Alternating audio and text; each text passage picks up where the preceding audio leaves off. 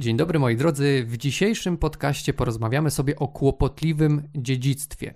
Czym jest to kłopotliwe dziedzictwo, które pozostawiła po sobie trzecia Rzesza? Czy to, co po niej pozostało, możemy określić mianem po niemieckiego? Czy potrzeba nam jakiejś nowej kategorii do określenia tego, co zostało?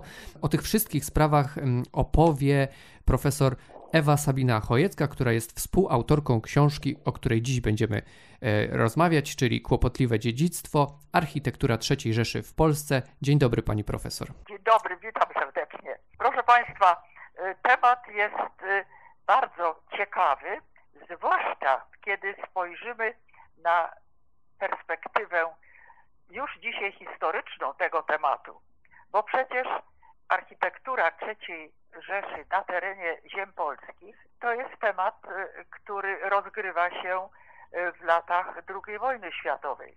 A po tym czasie zdążyło już tutaj narosnąć, powstać, zakorzenić się całe jedno, drugie, trzecie pokolenie powojenne. Ich sposób patrzenia, ich wrażliwość jest już specyficzna. Oni mają prawo do swojego punktu widzenia. Ale to, co uczyniło Międzynarodowe Centrum Kultury w Krakowie, e, wydając pod redakcją profesora Purchli, pani e, doktor Komar, tę książkę, o której tutaj mowa, e, to jest sprawa pionierska. W tym rozumieniu, że dotyczy tematu właściwie pomijanego, przez współczesnych, zwłaszcza młodszych ludzi, niemal nieznanego, a do tego otoczonego taką zmową milczenia, jakimś takim niepisanym tabu. Ja się zastanawiałam nieraz, dlaczego tak się działo. I spróbowałam moje własne przemyślenia na ten temat y, uporządkować, uładzić i na tyle tej publikacji w środowisku którym ono powstało, gdzie hasłem takim aktualnym Międzynarodowym Centrum jest łapanie dystansu. To bardzo ładne słowo, czyli zdobycie się na pewien dystans. Tak, właśnie chciałem zapytać o ten dystans, bo y, y, chyba on jest potrzebny i on dopiero teraz się pojawia. Wcześniej byliśmy chyba za blisko tych wszystkich wydarzeń, prawda? Tak. Jest, ale jest jeszcze coś, bo potem się coś nawarstwiło na tym i o tym opowiem Państwu za chwilę. Ta książka jest poświęcona architekturze, a więc pewnej dziedzinie sztuki. Ja jestem historykiem sztuki. Wiem, że dzieło architektoniczne może być dziełem sztuki par excellence, może być świadkiem historii, może być nośnikiem pamięci, ale może być także wizualizacją określonych politycznych programów. No tak. I teraz, co się tutaj stało? Przecież mamy do czynienia z obiektami, które powstały w określonym czasie dla określonych zamierzeń politycznych przez określoną władzę okupacyjną. I teraz, w latach powojennych, tę całą substancję, nie było ich znowu tak bardzo dużo, ale jednak powoli stopniowo ogarniać poczęły dwa procesy. Niepamięć genezy oraz bezrefleksyjne, zarazem podyktowane potrzebami praktycznymi, użytkowanie tych obiektów. Po prostu zapominano, kto i po co te obiekty budował i używano je w ramach zwykłej codzienności. Takim przykładem zaniku pamięci o nazistowskim pochodzeniu jest na przykład gmach urzędowy gubernatora Hansa Franka na Wawelu, czy sala marmurowa w gmachu Urzędu Wojewódzkiego w Katowicach. W tej sali zresztą bardzo często nasi filmowcy kręcili filmy dotyczące epoki III Rzeszy. Ale takich przykładów jest więcej. Nie o to chodzi. Moje pytanie brzmi, w jakich okolicznościach dzisiaj, tu i teraz, ten temat zostaje przez środowisko Międzynarodowego Centrum podjęte. Niepodobna, jak sądzę, nie uwzględnić przy tym z jednej strony historii, która się potem nad nami przetoczyła ale jeszcze musimy sięgnąć do samego środowiska niemieckiego, o którym my zapominamy, że to środowisko niemieckie było pierwszą ofiarą nazizmu. Proszę pana, nazizm III Rzeszy trwał stosunkowo krótko. 933 do 45. Kończy się gwałtownie katastrofą wojenną, ale po nim następuje druga dyktatura, także wygenerowana w wieku XX. Dyktatura sowiecka, komunizmu. Tu na ziemiach Europy Środkowej, w tym Polski, ta dyktatura trwała bez mała pół wieku. Ona też pozostawiła kłopotliwe dziedzictwo architektury. Pałac Kultury i Nauki w Warszawie, ale to już osobna historia. Niemniej chcę mieć na uwadze jedną rzecz, że w powszechnej pamięci pokoleń powojennych ta dyktatura sowiecka przysłoniła tę wcześniejszą nazistowską. Tę, którą teraz wydobywa książka wydana w Krakowie. I to jest bardzo ciekawe, bo pani powiedziała o, o okolicznościach. I jedną tak. z tych okoliczności my już sobie ustaliliśmy, czyli mamy ten dystans y, potrzebny, ale z tak. drugiej strony jest jakby inna siła działająca w przeciwnym kierunku. Y, to jest y, taka polityka historyczna, która od kilku lat jest bardzo obecna, która jednak tak. no, tak. nie sprzyja odkrywaniu takich kłopotliwych rozdziałów historii Polski, tak. czy, czy właśnie dziedzictwa kłopotliwego, raczej próbuje upraszczać tą historię. I to jest dla mnie tak. ciekawe, że ta książka się w tym, w tym czasie mimo wszystko ukazała. Tak. Proszę pana, porusza pan bardzo ważną rzecz. Architektura czasów III Rzeszy miała być wyrazem, także w Polsce, całej polityki historycznej nazizmu. I teraz przypomnijmy sobie, co to było wtedy był rok 39, 40. Nazizm przedstawiał sam siebie triumfalnie jako ukoronowanie, spełnienie, kwintesencję historii i kultury niemieckiej. Jedynie prawdziwą jej ostateczną emanację tysiącletniej Rzeszy. Tak działo się w Niemczech. W tym systemie nie było miejsca dla Tomasza Mana, dla Heinricha Heine, dla awangardy Bauhausu nie istniała nowoczesna sztuka niemiecka, stygmatyzowana jako zdegenerowana. Przypomnę tę wielką wystawę w Monachium. Wykluczeni, zmuszeni do ucieczki, bądź ginęli ludzie o odmiennych od nazistowskich poglądach, prawda? Tak. Wśród emigrantów znaleźli się, tu mówię jako historyk sztuki, Erwin Panowski, Fritz Sachse, Ernst Gombry, cały Instytut Warburga z Hamburga, który uciekł. I to był ten dramat, który nam umknął, ponieważ mieliśmy własne kłopoty. I, i z tego względu. W czasie wojny, tak. I, I z tego względu, przez to, że nam y, to, y, to zawłaszczenie tak. kultury niemieckiej umknęło przez nazizm, za, z, tak. zawłaszczenie y, tej kultury, tak. Mm, to my mamy dzisiaj problem z rozróżnianiem tego, co y, po niemieckie i co tak. jest dziedzictwem tak. III Rzeszy? Do tego wrócę zaraz. Mhm. Proszę pana.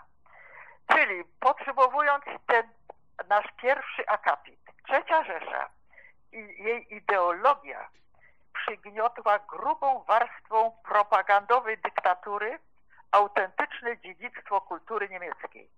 Nazizm wyrządził ogromną krzywdę własnemu krajowi, samym Niemcom. Ale my mówimy o architekturze powstałej w czasie wojny, prawda? I jak to wpłynęło wszystko, to co powstało na terenach ziem polskich w latach późniejszych jak pojmowano i interpretowano ten temat? Czy go w ogóle eliminowano? Czy ten temat wyrzucono? Otóż nie, proszę pana. Stało się coś nieprawdopodobnie przewrotnego. Ten paradygmat identyfikujący nazizm z całą kulturą niemiecką, Tutkur, przejęła władza sowiecka i odwróciła o 180 stopni stalinowski dyktat niesiony przez Armię Czerwoną na zachód. wprowadzał komunistyczny system na ziemiach polskich i głosił bezapelacyjnie, że wszystko co niemieckie jest z nazizmem tożsame. Wykorzystywał traumę, świeżą pamięć krzywd i nieszczęścia, okupacji i budowano ideologię nienawiści, żądając nie sprawiedliwości, ale zemsty i odwetu. Tak, było w tym bardzo dużo manipulacji, prawda? Y, tak, proszę pana, ruszyła wielka akcja odniemczania wszystkich i wszystkiego, łącznie z nagrobkami, szyldami sklepowymi i ludźmi, jak popadnie. Proszę pana, ta fala nienawiści, gdzie pan fizycznie wręcz widzę to ukazane na mapie Europy, jak ta fala nienawiści, która najpierw szła pod Stalingrad, a potem odbita wielką drugą falą poleciała na zachód. I myśmy się w tym wszystkim, w tym kotle znaleźli. A pamiętajmy, że tę zemstę i to odniemcanie zadekretowała to ta sama władza, o ironio, która nieco wcześniej była sojusznikiem tego przeciwnika podług paktu Mołotow-Ribbentrop. O tym nie wolno było mówić, prawda? Tak, tak. Tutaj mi pani przypomniała, y, mówiąc o tej akcji odniemczania, książkę, o której też pani wspomina, mm, nie pamiętam w którym tekście, ale gdzieś przeczytałem o po niemieckim Karoliny Kuszyk, y, która jest e, właśnie taką. Tak, właśnie o tym chcę też, proszę pana, na to chcę też zwrócić uwagę, kiedy mówimy o dzisiejszym pokoleniu, o mądrym, dojrzałym dzisiejszym, ja je nazywam trzecim powojennym pokoleniu. O tym powiem za chwilkę. Okej. Okay. Jeśli panu y, ten układ chronologiczny odpowiada, pozwolę sobie dwa słowa jeszcze powiedzieć, co się działo dalej. Proszę bardzo. Jaka była intencja tej odbitej fali nienawiści? Dla komunistów i dla Stalina rzecz była prosta i powiem genialnie perfidna. Tym sposobem, polskimi rękami, zbudowano niewidzialną żelazną kurtynę odgrodzenia psychologicznego bez żadnych szans na pojednanie, trwałą żelazną kurtynę wewnętrzną, daleko mocniejszą od murów, zasieków i min na granicach. Ta żelazna kurtyna wewnętrzna tego odgrodzenia psychologicznego okazała się bardzo skuteczna, długo trwała. Nawet po upadku komunizmu. Tak. Ale do tego, proszę pana, po to, żeby nam historia nie była za lekka, doszedł kolejny dramat, o którym musimy pamiętać. Decyzje jałtańskie. Amputacja jednej trzeciej terytorium polskiego na wschodzie i dodanie ziem na zachodzie. Ziem obcych kulturowo, które zostały przyfastrygowane i hasłowo nazwane odzyskanymi. I teraz co się zaczyna dziać? Asymilacja, zasiedlanie psychiczne, zakorzenianie w nich tych nowych mieszkańców, tych wypędzonych z Kresów i przypędzonych na zachód. To się dokonywało chaotycznie, mozolnie i zajęło czas trzech pokoleń. Ale zamysł Stalina przecież był zupełnie inny. Przecież przesuwając Polskę na zachód, zasiany zostanie w jego rozumieniu permanentny czynnik polsko-niemieckiego konfliktu. Nie do przezwyciężenia. A Polska pozostanie uzależniona od wsparcia ZSRR jako gwaranta jej zachodnich granic. Koniec, kropka. I ten zamysł, zdawałoby się taki chytry i pewny, okazał się nieskuteczny i nie się. Ale, proszę pana, ta historia nie sądźmy, że kończy się happy endem. Pozostały inne sprawy, trudne, takie powiem, wewnątrzkrajowe. PRL zgodnie z zasadą ówczesnej ideologii głosiła, że kraj jest, nie powinien być, ale jest jednorodny narodowo homogeniczny, żadne mniejszości, żadnych wyobrażeń o strefach pograniczy, gdzie mogłyby dochodzić jakieś głosy inne niż jeden jedyny dopuszczony język. Żadne odmienności kulturowe, żadne niuanse, żadne odmienne tradycje.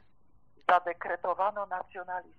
Tak i z tego względu też bardzo ciekawa sytuacja była na Śląsku, który też nie był Teraz, takim jednolitym Pana, a regionem. Łebków, O tak, proszę pana, a Ślązaków, którym odmawia się uznania mowy śląskiej, tak? tak na, nawet E, do dzisiaj. Proszę pana, a skrywana podstępnie opcja niemiecka, takie hasło, które dzisiaj funkcjonuje, stygmatyzuje i weszło właściwie do powszechnego obiegu obrzucania się inwektywami. Ale historia nie zna ścisłych granic i nie zna takich ścisłych dat. Odejście, łapanie równowagi, łapanie tego dystansu, o którym mówią w MCK, zaczyna się stopniowo rysować w latach 80. i 90. XX wieku. Wtedy słabnie ta ideologia dyktatu proweniencji jałtańskiej i wtedy w latach późnych 80. i 90. zaczęliśmy spod tej warstwy propagandowej niepamięci wydobywać i rozróżniać substancje architektury III Rzeszy jako nie będącą tożsamą z całym dziedzictwem niemieckim. Rozpoznawaliśmy historyzm XIX wieku, wpływy berlińskie Szynkla, wpływy Wiednia na Galicję, oddziaływanie modernistycznej awangardy, hala stulecia we Wrocławiu, dzisiaj przecież znak wywoławczy miasta. Proszę pana, zabytki wielkiej industrializacji XIX wieku. Każdy region może tego y, jeszcze daleko więcej odnaleźć. W perspektywie badawczej obejmuje, obejmujemy i analizujemy tę substancję w perspektywie daleko szerszej, europejskiej. Nie tylko polsko-niemieckiej, po prostu e, europejskiej. Nawet robienie z tego tylko tematów polskich czy niemieckich, to już dla nas trochę pachnie za ściankiem. Bo przecież te odniesienia idą y, z, z Anglii, z Francji. To są odniesienia dialogów artystycznych, które przez Europę przenikają i granice nie są tutaj żadną barierą. Mhm. Ale na jeszcze coś chciałabym tu Państwu właśnie zwrócić uwagę, o czym Pan był łaskaw wspomnieć przedtem. Mianowicie głos nie ludzi nauki, ale y, pisarzy, literacko uwrażliwionych i uzdolnionych autorów młodego pokolenia, y, którzy zaczynają drążyć zwłaszcza zagadnienie dziedzictwa poniemieckiego na ziemiach zachodnich. Nie możemy powiedzieć, e, to naukowo nieistotne, nieważne. Nie, nie. E, Wręcz odwrotnie, ja bym tego nie ignorowała, to jest, to jest znak czasu, to jest znak czasu i znak nadziei.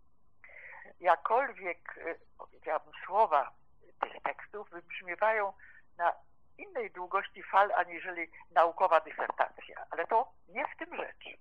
Poleciłabym jako lekturę publikację zbiór esejów młodej polskiej germanistki Karoliny Kuszyk. Wydała książkę, która traktuje właśnie o czym. Sama urodzi, urodziwszy się na Dolnym Śląsku, już uważa się za dolnoślązaczkę, tak jest, bardzo mnie to cieszy, i traktuje o codziennym życiu rodziców, dziadków, o dramatach pamięci, o zetknięciu z pierwotnymi mieszkańcami, którzy znikać poczęli, o przewrotności losów ludzkich uwikłanych w politykę, o odnajdywania przedmiotów, których sensu nie bardzo rozumiano ani przeznaczenia, które stawały się symbolem, ale czego? Co przydarzyło się mieszkańcom na ziemiach zachodnich? Ona w sumie swoją książkę zatytułowała po niemieckie. Proszę pana, to jest nieprzetłumaczalne. Tego się nie da przetłumaczyć ani na angielski, w niemieckim też jest kłopot. To rzeczywiście jest twór językowy wyrosły na powojennym podglebiu ziem zachodnich. Ale on jest chyba użyteczny nadal, prawda? No, po niemieckie. No, tak, oczywiście. Przecież, proszę pana, po niemieckie garnki, po niemiecka książka, po niemieckie domy, architektura i po niemiecka architektura III Rzeszy też. Mhm.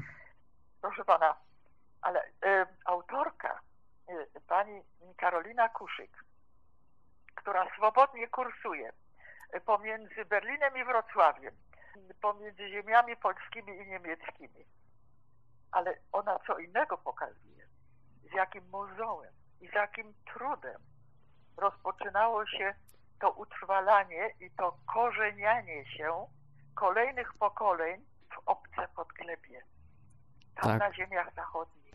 E, ja pamiętam ze wstępu do, do książki, którą Państwo przygotowali, tam profesor Purchla używa takiego słowa umojenie. Otóż właśnie, proszę Pana, ja też używam tego słowa często. To podglebie powoli stawało się umojone. Stało się umojone. I proszę Pana, jak wiele trudu trzeba było, ażeby zrozumieć, że tam jest inna historia, nie Sienkiewiczowska. Tam nie ma Pana Zagłoby. Tam są zupełnie inne sprawy. Tam jest Eichendorf.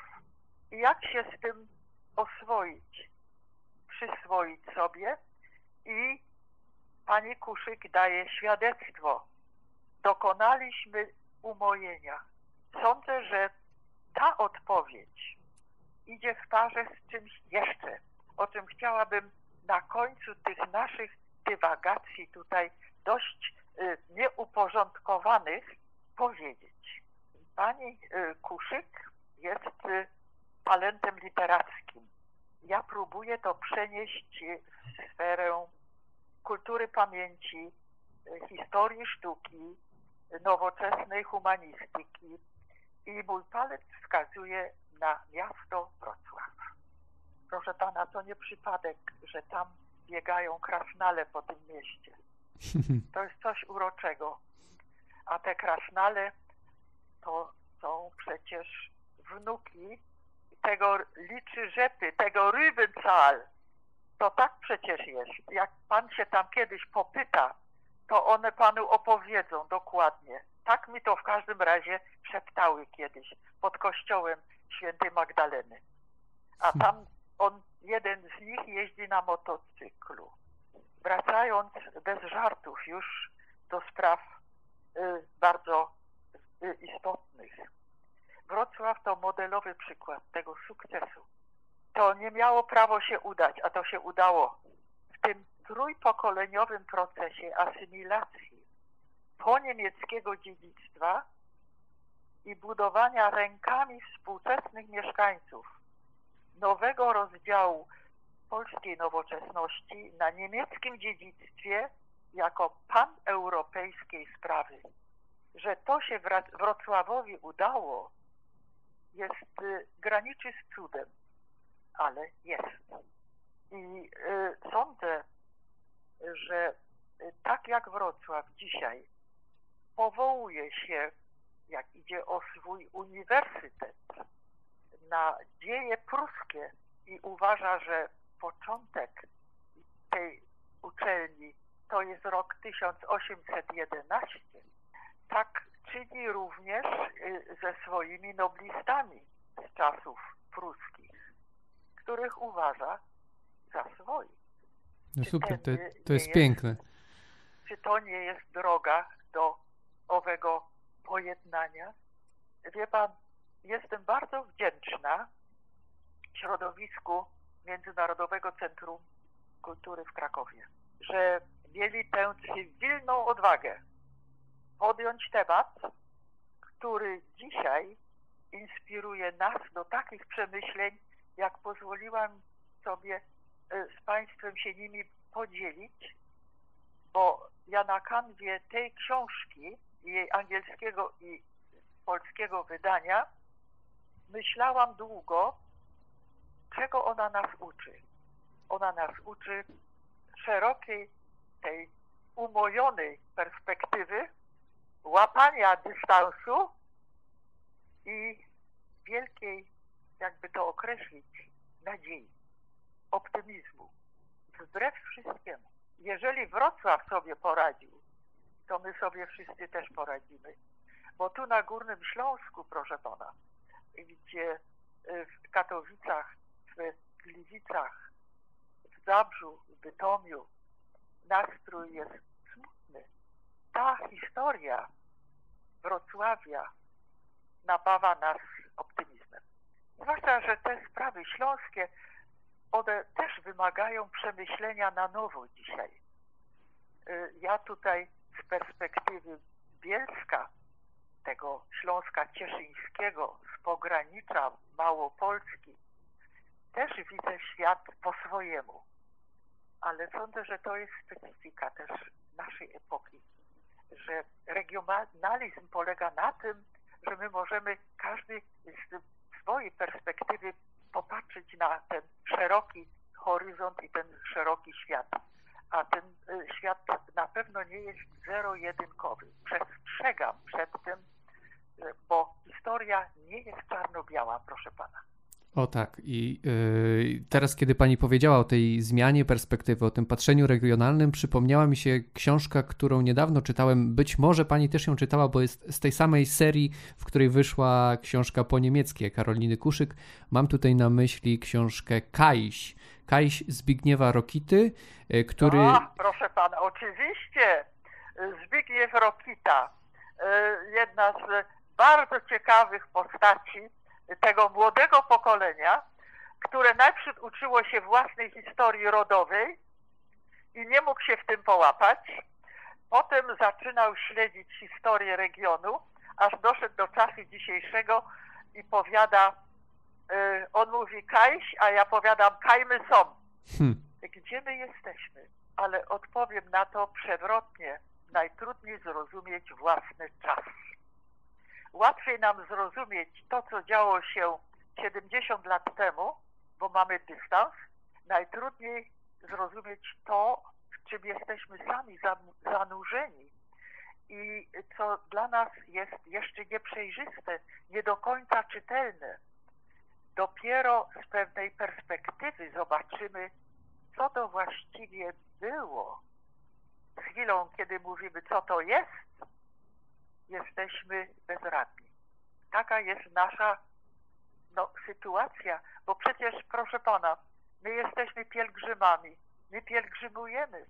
Nasza droga wyznaczona jest tym, że stawiamy pytania, próbujemy na nie odpowiedzieć, a z tej historii wyciągamy jeden wniosek. Nie wolno nam odpowiadać nienawiścią na nienawiść, bo skończy się tym, co się działo właśnie w XX wieku co dzisiaj próbujemy z trudem i mozołem przezwyciężyć. Z pewnym akcentem humoru, z przymrużeniem oka, z uśmiechem i też w epoce, która naznaczona jest i historycznie będzie nazwana pewnie latami zarazy, epoką e, epidemii. To przecież też rzutuje na nasze odczuwanie rzeczywistości. O tym nie możemy zapominać. Tak, i z tego względu bardzo fajnie, że wychodzą takie książki, które pozwalają nam zauważyć albo zwrócić uwagę na to, że świat nie jest właśnie czarno-biały, że jest zniuansowany. E, dlatego tak. ta książka jest bardzo, bardzo cenna. E, no, książka pana Zbigniewa Rokity to e, jest jedna z takich pozycji niezmiernie interesujących. Ja ją czytałam z wielkim zaciekawieniem, bo to jest świadectwo tego młodego pokolenia w którym no, pokładamy dzisiaj naszą nadzieję, gdzie my pałeczkę naszą przekazywać będziemy. Tak, tak. I ta, tam w tej książce zdecydowanie widać ten dystans i, i ten taki oddech, który właśnie pisarze młodego pokolenia mają, a być może ci, ci wcześniejsi nie mieli, bo właśnie. E, proszę pana, jest jeszcze jedna rzecz, ale to już jest rozmowa na zupełnie osobny temat. To, co nazywamy tym e, Śląskiem wyobrażonym tym y, Śląskiem Kazimierza Kuca, nad mitem y, Śląska y, Czarnego, który jest też już dziś zamkniętym rozdziałem. To sprawa, która już w tej naszej perspektywie, naszych dzisiejszych rozmów mm, o architekturze III Rzeszy, no gdzieś wykracza poza ramy czasowe.